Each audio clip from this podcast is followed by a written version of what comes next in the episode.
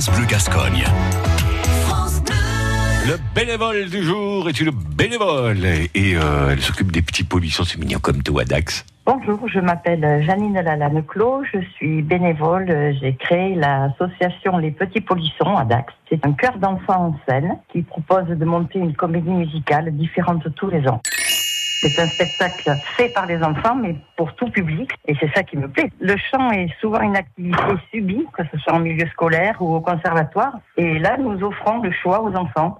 Nous avons un bureau euh, constitué d'un président, d'une secrétaire et d'un comptable. Et le chef de chœur et bien sûr euh, le responsable artistique euh, fait intervenir des personnes qu'elle souhaite, euh, un musicien. Mon travail essentiel est de trouver les fonds pour que la chose puisse se faire. La cotisation est de 80 euros par enfant pour l'année ce qui est dérisoire quand on connaît le, le prix des activités. Et mon gros travail consiste à trouver des sponsors. Oui, et vous retrouverez les enfants des petits polissons pour, par exemple, le spectacle Raconte-moi il y a 100 ans, autour du centenaire de la guerre 14-18, des jeunes sur scène de 7 à 17 ans. Ce sera le 13 octobre prochain à Dax. À réécouter et à podcaster sur l'appli France Bleu